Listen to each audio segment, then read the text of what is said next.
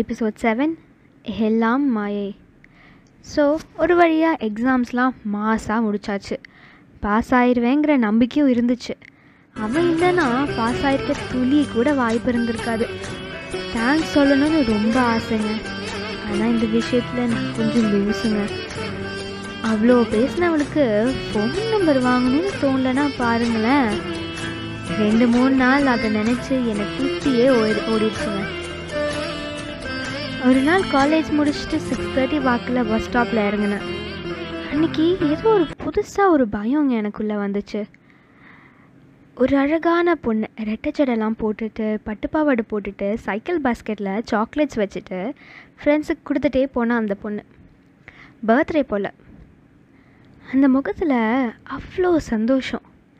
இந்த உலகத்தை பற்றி முழுசாக தெரியாத குழந்தைக்கு என்ன பிரச்சனை இருந்துட போகுது? எல்லாமே சந்தோஷமாக தானே பார்க்கும் ஆனால் என்னால் நிம்மதியாக இருக்க முடியல. கொஞ்சம் கொஞ்சமாக பயமாச்சு. ஒரு வேளை ஒரு வேளை நம்ம கூட சுற்றுற காமஜந்துகளோட ஒரு பார்வை அந்த பொண்ணு மேலே பாட்டுருச்சுன்னா? அதுவும் நேரம் ஆக ஆக மேகம் கருக்க கருக்க என்னோடய பயமும் என்னை நெருக்கிட்டே போச்சு. யோசிச்சு பாருங்கள் ஒரு வேளை இந்த உலகம் அவளோட இன்னசென்ஸை பறிச்சிட்டா? ஒன்றும் தெரியாத வயசில் அதுவும் எல்லாத்தையும் என் மன பிரம்மன்னு நினச்சிட்டு வண்டியை ஸ்டார்ட் பண்ணேன். ஆனாலும் என் பார்வை அந்த குழந்தைகிட்டேருந்து மாறலை. யாரோ அந்த பொண்ணுக்கிட்ட போனாங்க. ஒழுங்காக பார்க்க முடியல. ஒரு ரெட் டிஷர்ட் போட்டிருந்தான் அவன். அந்த பொண்ணுக்கு சாக்லேட் கூட ஊட்டி விட்டான். ஏதோ தப்பாகிற மாதிரி தோணுச்சு. கொஞ்சம் அப்படியே ஃபாலோ பண்ணேன். நான் என்ன நடக்கக்கூடாதுன்னு நினச்சி பயந்துட்டு இருந்தேனோ அதான் அங்கே நடந்துச்சு. ஒரு டூ மினிட்ஸ் இருக்கும். அந்த பொண்ணுக்கு அன்கான்ஷியஸ் ஆகிட்டான் என்னால் காப்பாற்ற முடியல. கையை கட்டி போட்ட மாதிரி ஒரு ஃபீல் ஃப்ரீஸ் ஆகிட்டேன் அப்படியே. நான் ரியலைஸ் பண்ணுறதுக்குள்ளேயே டக்குன்னு ஒரு வேன் வந்துச்சு. அந்த பொண்ணை வேனில் தூக்கி போட்டுட்டாங்க. ஆள் நடமாட்டமும் அந்த நேரம் கொஞ்சம் கொஞ்சம் கொஞ்சமாக குறைஞ்சிட்டே போச்சு. சொல்லும் போது கூட இன்னும் அது ரொம்ப பயமாக இருக்குது வேன் நம்பரும் பார்க்க முடியல. பட் அந்த ரெட் டிஷர்ட்டை பார்த்தேன். சைடில் திரும்பும்போது பார்த்தேன். என்னதான் பயம் இருந்தாலும் அந்த பொண்ணை நினச்சி மனசில் அந்த பொண்ணை எவன்கிட்டயும் விட்டு கொடுத்துடக்கூடாதுன்ற ஆசையும் இருந்துச்சு எனக்கு. தைரியம் கொடுத்துச்சு எனக்கு கொஞ்சம். பின்னாடியே ஃபாலோ பண்ணேன். எவ்வளவோ பேரை சொல்லி கேட்டிருக்கேன் பட் இது வரைக்கும் நான் அனுபவித்ததே இல்லை. நம்ம யாரை ரொம்ப நேசிக்கிறோமோ அவங்க தான் நம்மளுக்கு ரொம்ப கஷ்டம் கொடுத்து கொடுப்பாங்க கஷ்டப்படுத்துவாங்கன்னு. ஆமாம் சந்தீப் தான் அந்த காரியத்தை பண்ணுறான்ற உண்மையை ஜீரணிக்க முடியாமல் அந்த ராத்திரி நான் போனேன் ஃபாலோ பண்ணிட்டு ஒருவேளை நான் தப்பான பையனை லவ் பண்ணிட்டேனோ? சந்தீப்ன்ற பேர் வச்சிருக்க ஒரு சராசரி மிருகமோ என்னமோ? இந்த சம்பவம் தான் என் வாழ்க்கையை திருப்பி போட்டுருச்சு. இதுக்கப்புறம் என்ன நடந்துச்சுன்னு வரப்போகிற எபிசோட்ஸில் சொல்கிறேன் பாய்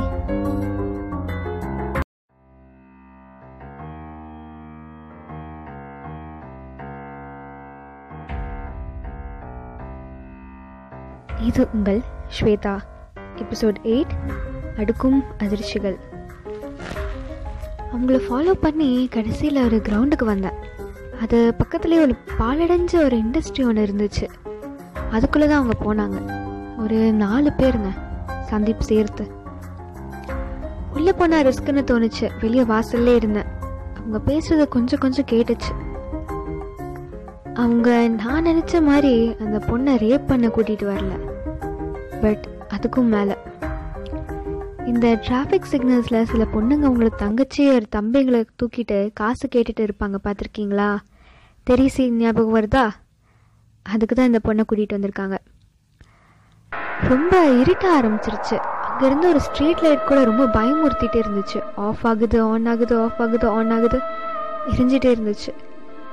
திடீர்னு என் பின்னாடி யாரோ நிற்கிற மாதிரி ஒரு ஃபீல் ஒரு பயத்தோட அந்த மூச்சு காத்து அவ்வளோ பயம் அவங்களுக்கு.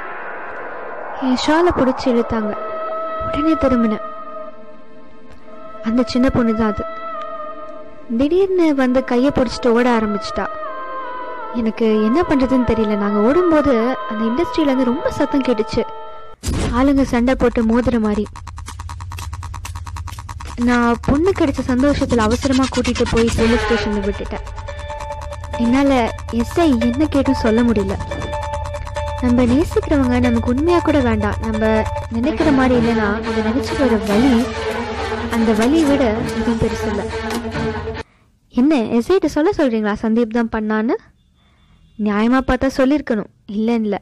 பட் சொன்னால் மட்டும் என்ன பிரயோஜனம்? இவங்க என்ன பண்ணிடுவாங்க அட்ரஸ் மாதிரி எங்கேயோ தொலைஞ்சு போன பொண்ணு அப்படின்னு சொல்லிட்டு வந்துட்டேன். அந்த பொண்ணும் எதுவும் பேசலை. ஆனால் எப்படி ட்ரக்ஸ் கொடுத்த பொண்ணு தேர்ட்டி மினிட்ஸில் எழுந்துச்சா?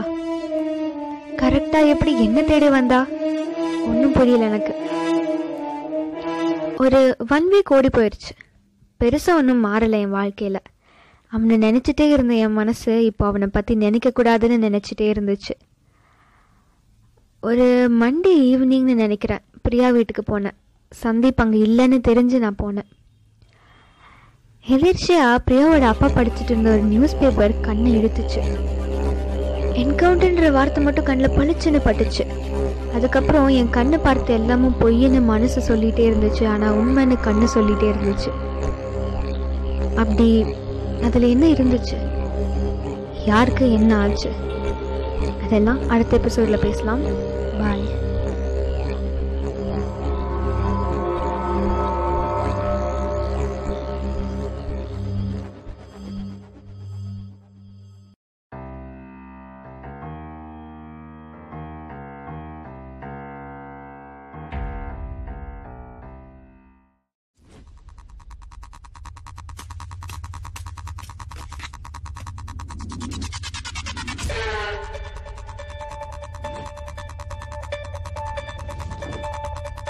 இது உங்கள் ஸ்வேதா எபிசோட் நைன் கடிதம்.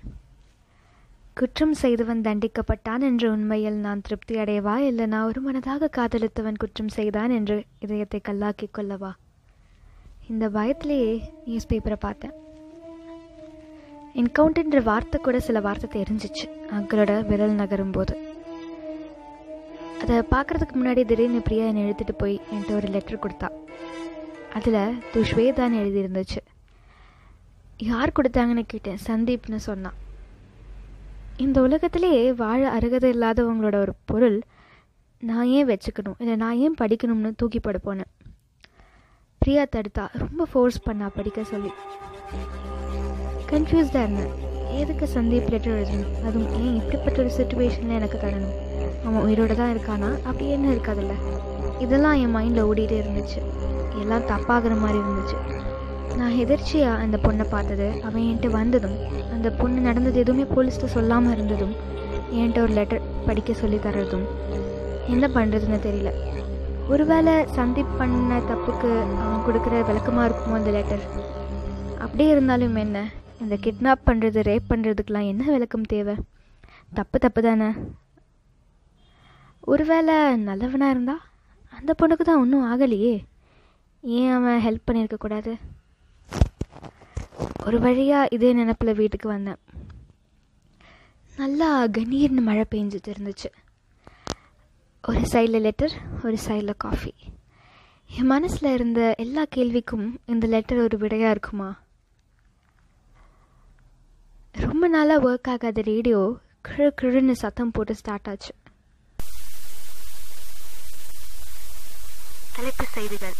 ஏழு வயது சிறுமியை கடத்தி சென்ற ஆஸ் யூஷுவல் அந்த ரேடியோ ஸ்டாப் ஆயிடுச்சு எனக்கு உண்மை தெரிஞ்சுக்க வேறு வழி இல்லைன்னு லெட்டரை ஓப்பன் பண்ணேன். உங்களுக்கு நான் படித்து காமிக்கிறேன். ஹாய் ஸ்வேதா. நீ எப்படிப்பட்ட சுச்சுவேஷனில் இந்த லெட்டரை படிக்கிறேன்னு எனக்கு புரியுது. இருந்தாலும் உனக்கு நான் விலகம் கொடுக்க கடமைப்பட்டிருக்கேன். அவன் கூட ஃபோர்த் ஸ்டாண்டர்ட் படிக்கும்போது ஒரு பையன் இருப்பான் ஞாபகம் இருக்கா? அவன் கூட உனக்கு டெய்லியும் மில்கி பார் கூட வாங்கி தந்துட்டு இருந்தான். ரொம்ப க்ளோஸ் அண்ட் இன்னசென்ட் ஃப்ரெண்ட்ஸாக இருந்தீங்களே. உன்னோட பக்கத்து வீடு பையன். உன்னை விட டூ இயர்ஸ் பெரியவன் இல்லாங்க அப்புறம் என்ன ஆச்சு அவனுக்கு? ஆமாங்க எனக்கு ஞாபகம் வந்துச்சு. அவன் பேர் கார்த்திக். பட் அவன் ஒரு டூ இயர்ஸில் எங்கேயோ கிளம்பிட்டான். சொல்லாமல் கொள்ளாமல் ஃபேமிலி ஷிஃப்ட் ஆகிட்டாங்க அப்புறம் காண்டாக்டே இல்லை இப்போ வரைக்கும். பட் சந்தீப் எதுக்கு கார்த்திக் பற்றி சம்மந்தமே இல்லாமல் இப்போ எழுதணும். இந்த லெட்டர் அடுத்த எபிசோடில் உங்களுக்கு ஃபுல்லாக படித்து காமிக்கிறேன். பாய் பாய்